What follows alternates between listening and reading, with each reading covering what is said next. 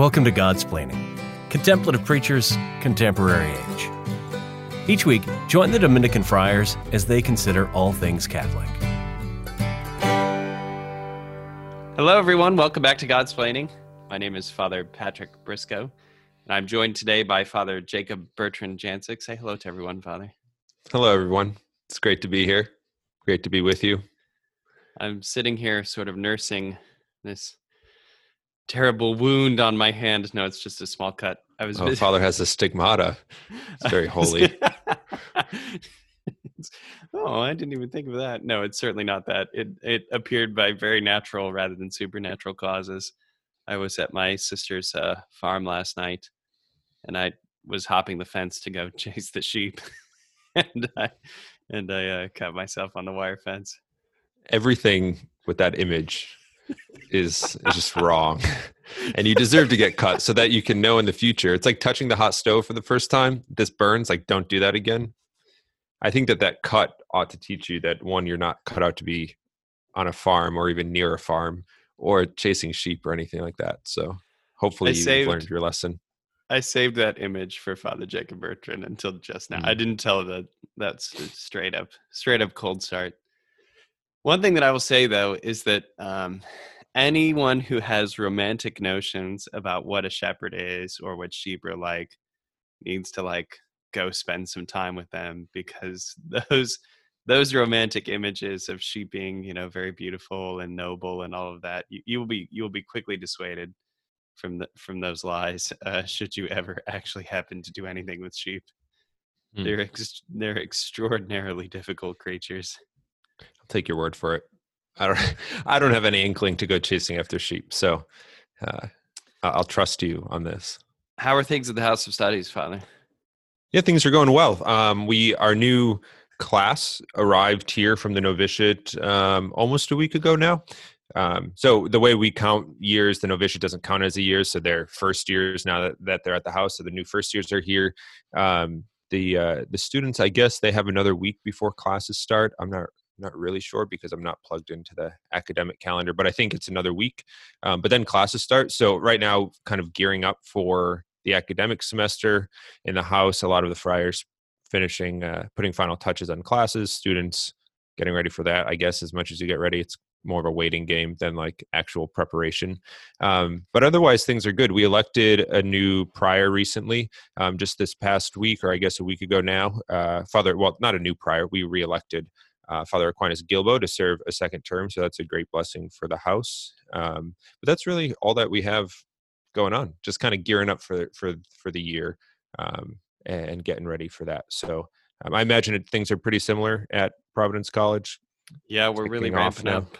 Yeah, um, you know we're we're doing everything. And, you know, and when I say everything, I'm not exaggerating. Everything um, that is possible to be able to receive and protect and retain our students this fall. Um, they're coming. Some students are here already. International students and students from hotspot states are quarantining. Um, and uh, campus has been transformed. I mean, some things that are uh, COVID measures um, are actually just lovely things for the campus. So, for example, um, they're building two pavilions. Um, if you're familiar with Providence College at all, one is going to be kind of by the library, between the library and the chapel, just across from McDermott. And then another is going to be down on the lower, uh, lower campus of the Smith Quad. But like those pavilions would just be nice, nice things to have, um, regardless of their their value uh, in these in these are COVID times. But um, you know, so so some really substantial physical improvements like that, plexiglass everywhere. I mean, you can imagine the whole thing. But um, there's a lot there's a lot of hope there's a lot of um, there's a lot of positive uh, a lot of positive thinking going on and we're just going to do everything that we can to um, protect and instruct our students in person this fall. That's great. Yeah. Very cool. I'm, for me as someone who's been living on campus um, you know for a year now and in the neighborhood much longer um, it's really exciting to see people back again uh, a a college campus without students is always a bit of a ghost town, and uh, it's it's been a long time, and it, and it's just get it's just driving a lot of excitement to have people back around uh, because that's what Providence College is for, right? It's um it's not just a playground for the friars that live there, although we don't although we don't mind having a playground it's quite nice to have a playground. But um, you know it's it's for this it's for this community it's for these students um, and so to see them coming back is really great so today's episode though um, since we since i started talking about covid measures which i try not to i actually do try not to but w- one thing that you maybe have been taking advantage of during uh during these are unprecedented times maybe you didn't do it so much in precedented times is um, explore fiction. You know that's a great advantage of uh, of the summer in general the opportunity to do some beach reading and otherwise but we we want to um we want to present to you today to introduce you a little bit today to um to a great writer so sometimes um people struggle struggle to think uh, well what's what's what's great uh, what's pleasant contemporary fiction some things are proffering morals that we just don't agree with. The storylines are uninteresting. Um, you can think of any any number of really popular novels, right? And um, wonder wonder why wonder why people are reading them and lament that they're they're not good for either mind or soul. Um, so so what is what is good for both? What what what is what is one person that offers um, great fiction? Well, um, Father Jacob Bertrand wants to introduce you today to uh, one of his favorite authors.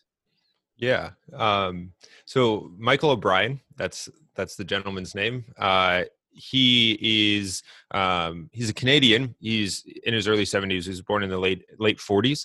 Um, so living, uh, it, as I said, in Canada. Um, he's a convert to the faith too, which I think adds an interesting dimension a lot to, to his writings that we'll talk about in a little bit. Um, but he converted in his early 20s. And then what's also I find particularly interesting and particularly unique about about O'Brien is that he he I guess in the strict sense he's not a trained writer and in fact he didn't begin writing until his mid 40s um, so he mm-hmm. didn't start writing young he didn't go to university to learn how to write novels or fiction or short stories or whatever but it was something that he picked up um, I mean, he's clearly a very, very talented man, very gifted, but something, you know, it wasn't a lifelong career. At this point, he's been writing for 30, you know, almost 30 years, but it was something that he started uh, in his, in his mid 40s.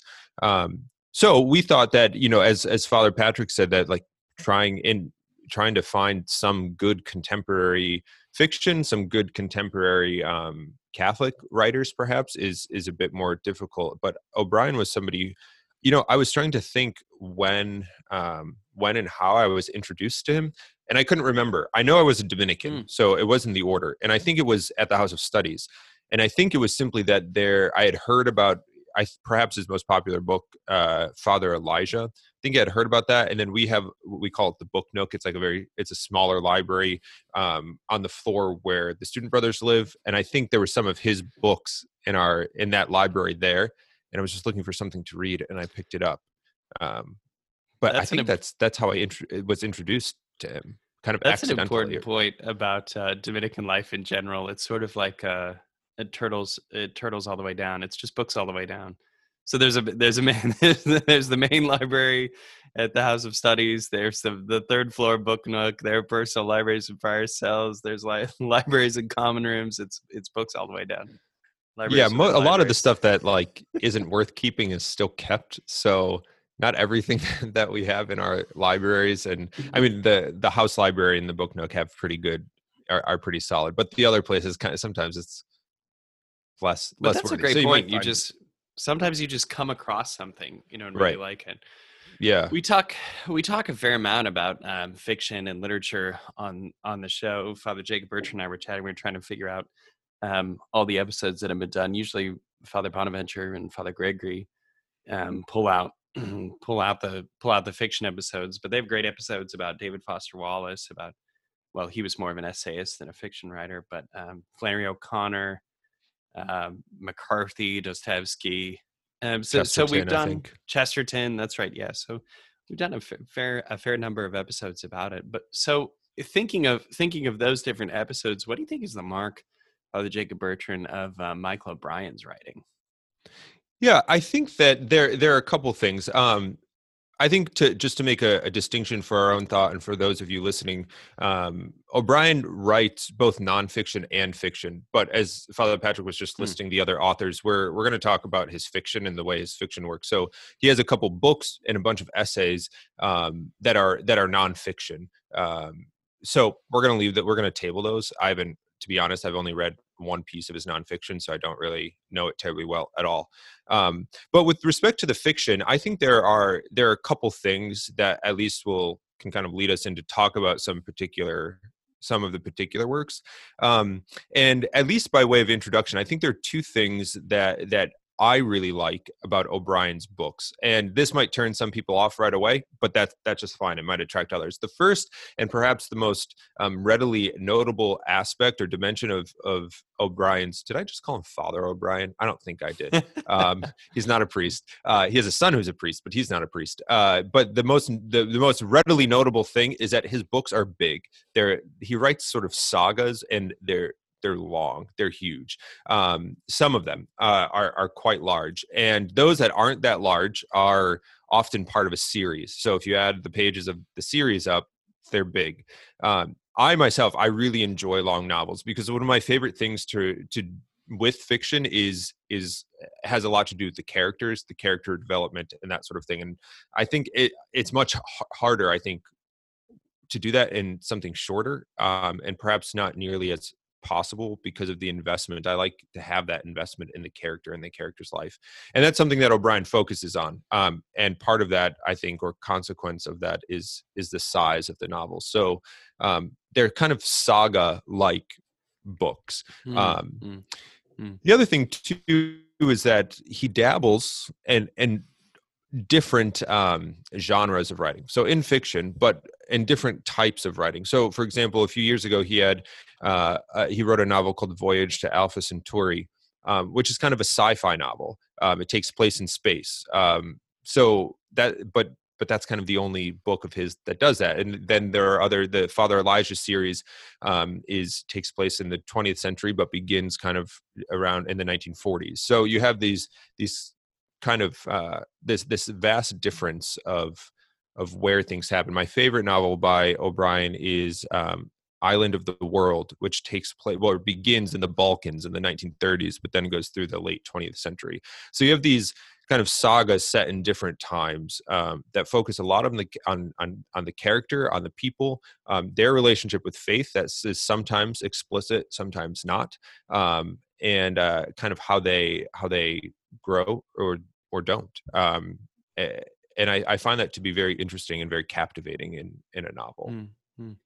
One thing that I remembered noting about Father Elijah is that um, it, it had these um, protracted dialogues, right, um, where you where you can see O'Brien playing out and engaging um, some some of the obvious contests with faith he's had in his own life. So he's so it's not it's not um, it's it's a kind of it's a kind of apologetic work um, you know, to, to be very honest, as I experienced it, as he's thinking through different arguments for the faith and how they play out in the experiences, the experiences of belief. And that's only that's only possible. Those kinds of protracted dialogues are only possible if you're if you're writing the kind of lengthy saga, right? Um, you know, you. you yeah, yeah. Go ahead. Sorry. I was going to. I, yeah, I was going to say that with sort of perhaps it would be helpful to situate some of like how these this series and how he writes, how he's written his fiction. Um, the he has what he calls the Children of the Last Days series, uh, and that that's a series, loosely speaking, that that includes seven books. So there are two sets of hmm. three, and then a seventh book. Um, so the one set of three they're called it's called strangers and sojourners plague journal and eclipse of the sun. And those three novels take place in canada. Strangers and sojourners the first of those three um, takes place when canada is kind of being settled. So i i believe it's 19th century. Um, and then the other but the other they're they're related by sort of descendants of the same family. So you mm-hmm. see kind of remnants as you go through from the past novels. Um, but they're they're kind of related that way. A Cry of Stone is the the one that sits on its own, and then the third uh, the third set here is is is the Father Elijah series. That is perhaps his most popular. So Father Elijah is convert Carmelite priest who's sent on a mission um, to basically preach against um, kind of the the antichrist who's kind of a political leader. So sophia house is about his childhood father elijah is like the main novel and then elijah in jerusalem is about the last years of elijah's life father elijah's life. But all seven of those books together comprise a sort of um, kind of apocalyptic nearing end times kind of um, and loosely speaking um, series that kind of revolve around generally the same 50 to 75 years so they're not all interrelated. Um, and then he has a whole nother set a couple i've already mentioned island of the world stand on, stands on its own voyage to alpha centauri stands on its own fool of new york city stand on its own so these other kind of individual novels. Um, so those those individual ones tend to be longer the ones in the series some are quite long but like the father and elijah father elijah which is what father patrick just referenced i know he's read that's probably his most popular. Not terribly long but sits in a longer kind of series uh yeah. So that kind of perhaps situates some of his work. He has a few more novels that i didn't list but that's those are those are some of them. Well hopefully that gives you at least an introductory sense um uh, hopefully that presents to our listeners uh, who O'Brien is and the kind of thing that he's about. Um, we're going to take a short break, and when we come back, we're going to talk about O'Brien's themes, you know, and really, really dig in a little bit um, to his literature and present um, uh, a few of our favorite favorite moments and uh, uh, glimpses of what O'Brien's doing in his writing project. All right, we'll be back with you after this.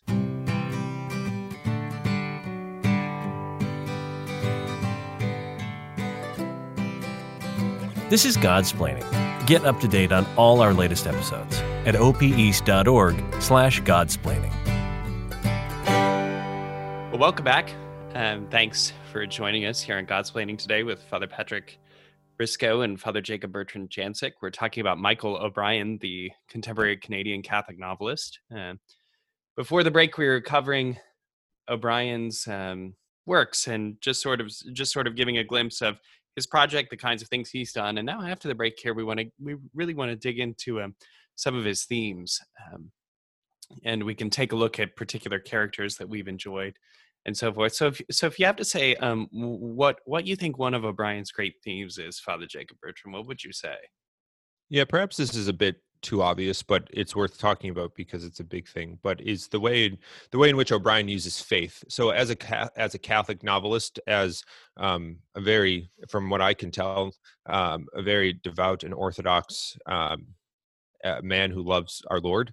Um, that that faith is something that he works into into the novels in different ways, depending on what you're reading, what he's writing on. Um, I would say that the the two two ways in which he uses I don't want to not in a sort of objectified way, but uses faith in the novels, presents faith in his novels, um, a kind of overarching way is that that the faith is often presented in, in very subtle ways. You kind of have to look for it, um, you or um, look for the ways in which it's working. Sometimes there are obvious um, things. So, for example, um, in Island of the World, there's the Franciscan priest who is the parish priest of this of uh, Josip Lasta, who is the main character who the book follows, and the priest mm-hmm. is mm-hmm. very present in the beginning, but also he present throughout the novel unless um, I guess less direct ways as he as as the story goes. So that's very clear. Priest, Catholic faith, good priest, these kind of things. Um, but the way in which the priest works into the into the faith of the main character, into the life of the main character, is very different and very subtle. Uh, so that that's one way. Um, the other thing is the the imperfect reality of a person's faith. Father, uh, Father Patrick already mentioned with respect to Father Elijah, um, the title of a book and also one of uh, O'Brien's characters, how he has these sort of internal monologues about his his conversion, his faith, his struggles with faith, his struggles with his sort of prophetic mission. Um, but that, that's a that's a theme that that the novels bring out is is the imperfect reality of faith um, with respect to the person, but not with respect to God. So not every it's it's not a Disney movie. Not everybody is saved or healed or, or these sorts of things in direct ways, but um, I think does a good job. And I think this is the mark of a good author, especially a good Catholic author, that that um, we can talk about the things of the faith, but not have them be sort of direct catechesis you know the the not it's it's a novel it's a story that he uses to bring out these these ideas and these realities there's one moment um so o'brien has acknowledged uh in different places that tolkien is one of his major influences um and uh one of my one of my favorite moments uh in all of all of tolkien's writing is where um frodo frodo and sam um are are they're in Mordor and they they break down right? They ju- they just can't go anymore. Um, and there's there's a whole crisis about um, uh, about the contest of good and evil and whether or not good will actually good will actually triumph right?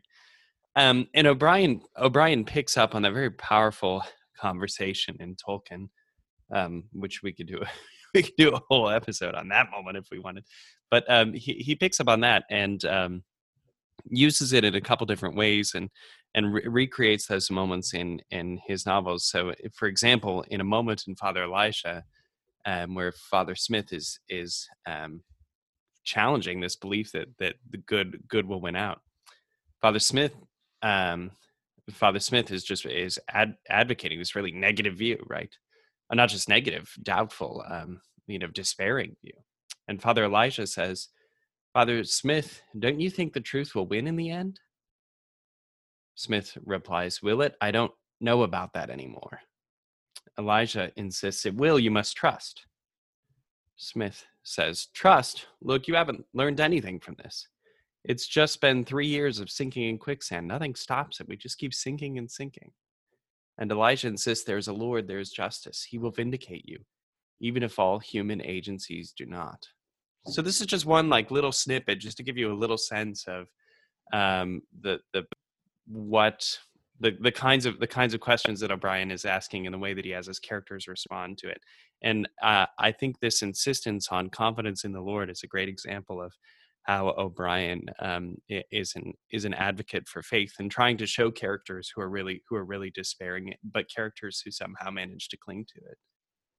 Yeah, and I think that's that's um, a good sort of uh, way or lens through which to see another one of his themes and that of suffering and the mm. ways mm. in which his characters um, suffer for the faith but also suffer um, for faith if that distinction uh, i don't i'm trying to think of a good way to say it like suffer to live the faith. You know like if you take the father elijah series you see time and again you know he's called to be this sort of prophet but in in kind of terrible circumstances and he suffers for it in in very real ways. Um and uh you you see that it's not only a suffering in the sense of um to to live the faith but also to live one's call to sort of live um with the sort of sufferings that life hands hands you. Um my I already mentioned my favorite novel by O'Brien is Island of the World, which follows this one man's life from his childhood through this horrific um, childhood through his life and how that you know, and then again horrors as a young adult, and um, the the whole novel is basically watching how how is this sort of battle in his life to to believe or not to believe um, how is it going to end? How is this going to win? Who's going to win? Um, because the sufferings are real and the sufferings are total and they're in some ways like overwhelming um, but but o'brien has this way of painting it that it's that it's not fanciful though they may be extreme. The suffering isn't mm, fanciful. right. It's real right. and it's human and the suffering then is is not a sort of um not a sort of existential crisis in the sense of like nihilism or or or like blind faith but in the reality that uh, of, of trying to find uh, hope and something through the mm. suffering. Mm. Um, and not every character in O'Brien finds that. So it's kind of a, a reality that is is is painted into the um, right. into into the fiction, into the fantasy as well. One of the one of the reasons why I liked Father O'Brien is because he um, Father O'Brien, Father Elijah. I did it. Sorry, I put too, it in your head. Sure. Yeah. Uh, one of the reasons why I like O'Brien's novel Father Elijah is because he's he's playing around with this great 20th century um, contest between uh, totalitarianism and the life of the individual. Other Catholic novelists do this too. I'm thinking like Lord of the World, which is such a great novel by Benson. It's one of Pope Francis' favorite novels. Um, or um, uh, or Canticle for Leibowitz, which is another kind of sci-fi apocalyptic um, Catholic novel that that takes on this question of um, totalitarianism. Uh, that theme is so powerful because it it's always it, it's present. It's very present in um, modern politics. The the risk the risk of an authoritarian state destroying the family, destroying the right to worship, um, just destroying the, the heart of Christian life. And um, O'Brien takes that on in Father Elijah. Um, and I know for you, Father Jake Bertrand, that's a theme that you're very interested in and very sympathetic to. Um, yeah, yeah, it's certainly in the in the Father Elijah and the whole Children of the Last Days series. Those those seven novels that I mentioned in the first half of the episode. That's kind of the the reality that's happening. And those those first three, the ones that take place in Canada, Strangers and Sojourners, Plague Journey, Eclipse of the Sun. You see this kind of develop. So the first, uh, the first of the three is kind of Canada being settled, and the family. It's all about this one family settling there, particularly this one woman, the mother, um, and how that family settles in the struggles of being in like the frontier and having a marriage that is broken, but um, you know all of that and and then you kind of go through and then the last eclipse of the sun it's there's there's it's, there's sometimes these strange realities qualities in or uh, characters too in in the novels and eclipse of the sun the, the christ figure is this extremely um, uh, disfigured infant child who is thrown away and found in the garbage and adopted by one of the main characters um, but is very very strange you know so but and it's her trying to protect this child from the state that really wants to destroy him um, that's part of the plot but it, it there's this um, i guess bigger picture besides just the political thing but the the idea that's worked through a lot of the novels is that um, that sort of contemporary mind, this sort of totalitarian control that diminishes the individual actually diminishes human flourishing. So to have a kind of hive mind about uh, about the world and about life, to sort of divorce oneself from faith, to divorce oneself from the Lord, um, actually results in the loss of the individual. The cure for this, often for O'Brien, is is is not so much a destruction of the political unit. He's he's not kind of advocating uh, like a political takeover but is really found in in relationships particularly mm. in friendships mm. Um, so mm. a lot of the novels uh, with this character development also focus on more than one character of friendships of people sort of bringing other people um, to to a sort of fullness of life out of kind of the the, the confines of of a sort of individualistic narcissistic world. So i think the great example here is this novel called the fool or fool of new york city. Um, basically the the premise is that the main character has suffered a, a severe bout of amnesia doesn't know who he is and this stranger this kind of crazy homeless man um, finds him and kind of cares for him um, and in through that relationship through kind of being a friend to someone who doesn't even know himself uh, brings him along this this journey to find who he is. I mean in journey i don't mean just kind of like some spiritual thing but like they find his license his driver's license so they go like to wow. where he's from and stuff yeah. like that you know so like that kind of thing um so a literal kind of journey but also the spirituality but it only exists in these friendships in these uh in these realities you see that with father elijah and the people in his life you see this all through I mean, sometimes it's family unit sometimes it's friends but i think that's an a really important part of O'Brien's writing the the interpersonal relationship leading on to the relationship with God with growth and faith with meaning and suffering all of these things kind of come together in in in as as a whole through the novels. So as we as we wrap up the episode then can I ask you Father Jacob Bertrand um, if you had to say one character that O'Brien has created uh, who is your favorite who would you say? Um yeah so I one character. Now I'm thinking of two. I was going to say, well, I have two. I don't think I. I yeah, two's so because fine. I, right. No, I'll pick one. i I'll pick one. Um, so either the, I'll say I'll pick one. I'll, I'll make a decision. Um, Joseph or Josip Lasta, who's the main character of Island of the World. Um, I mentioned Why? the book a few times. Uh, because because he is a man who as i've already said has you know it suffers in ways that are sort of unimaginable um, i don't want to give mm-hmm. away the novel so it's kind of hard to explain why but suffers in ways that are unimaginable and yet and and in many ways um, the suffering breaks him, but not beyond kind of repair. And he doesn't do anything. He's not like a Father Elijah character that he's sort of sent on this great mission. He's not um, in Voyage to Alpha Centauri. The main character is sort of this this great scientist who helps discover this way to travel faster in space, and and you know they they travel to another um, another galaxy like so he's not this kind of thing he's just kind of this humble peasant from the balkans um, and and you watch the ways in which he suffers but also the ways in which he loves and the ways in which he is still a man who is um, who is selfless mm. and even even in the smallest of ways um, and he's a man that suffers until the day that he dies um, but but there there's there's a perseverance there that is real but also beautiful and something to aspire to because um, in many ways in the eyes of the world it's not great it's he doesn't do anything great um, but in, in many other ways in the ways that matter he's he's a great man and a beautiful man so he's he's my favorite i guess i could say more but i don't want to I wouldn't want to spoil the the fifteen hundred page novel for whoever's going to pick up and read it. That's excellent. Well, uh, we I hope that you um, I hope that our listeners enjoyed this kind of introduction. You know, as you said, Father Jacob Bertrand, you found O'Brien by ravaging, you know, through you weren't ravaging by mm, um, browsing through this little uh, this little um, home for homeless books on the on the third floor of the House of Studies and maybe uh, maybe one of one or two of our listeners will will really delight in having heard of this fellow, and will will come to enjoy O'Brien's novels, um, you know, as you have. Yeah, he's Just coming out with a new novel this year too, so oh, nice. um, that might be something to look look forward to. I don't remember the title; I should have remembered it, but I know that this year um, coming out with a new one, so might be a place to start for y'all. Great. Um, just a word of continued thanks um, and support for Godsplaining. Uh, we're putting together some merch.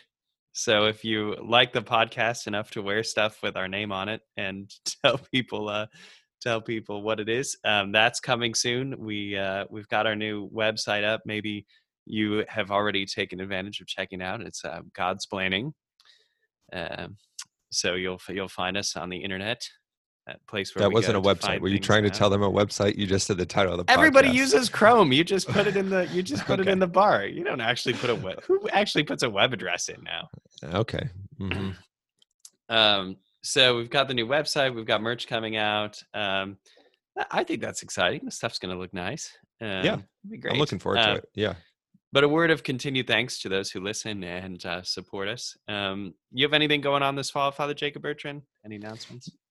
let's see. So, um, if you're a young man who thinks he might be interested in Dominican life, that's a great thing. Uh, check that out. We we are planning with some uh, safety precautions, etc., some changes, but to to have our vocation weekends. Um, those are on our website, um, vocations that's how you announce a website now, I guess, by just saying the word. But you can find us online there in. September, November. so much uh, shade. Mm-hmm. The uh, the Thomistic Institute and the Vocation Office, the province of St. Joseph, is hosting a retreat called Choosing Well on St. Thomas and the Virtue of Prudence and Decision Making here in DC at the end of October, All Saints weekend. Um, so you can go on the Thomistic Institute website and check that out. That's open to everybody, men, women. Um, undergrads, grad students, and young adults. Um, so you can apply there online. It should be a great weekend. Um, but that's what that's what's coming down the pipeline for us. So godsplaining.org. There, there you, you happy. There it is. Now you can find dot org. All right, everyone. God bless you. Thanks for listening.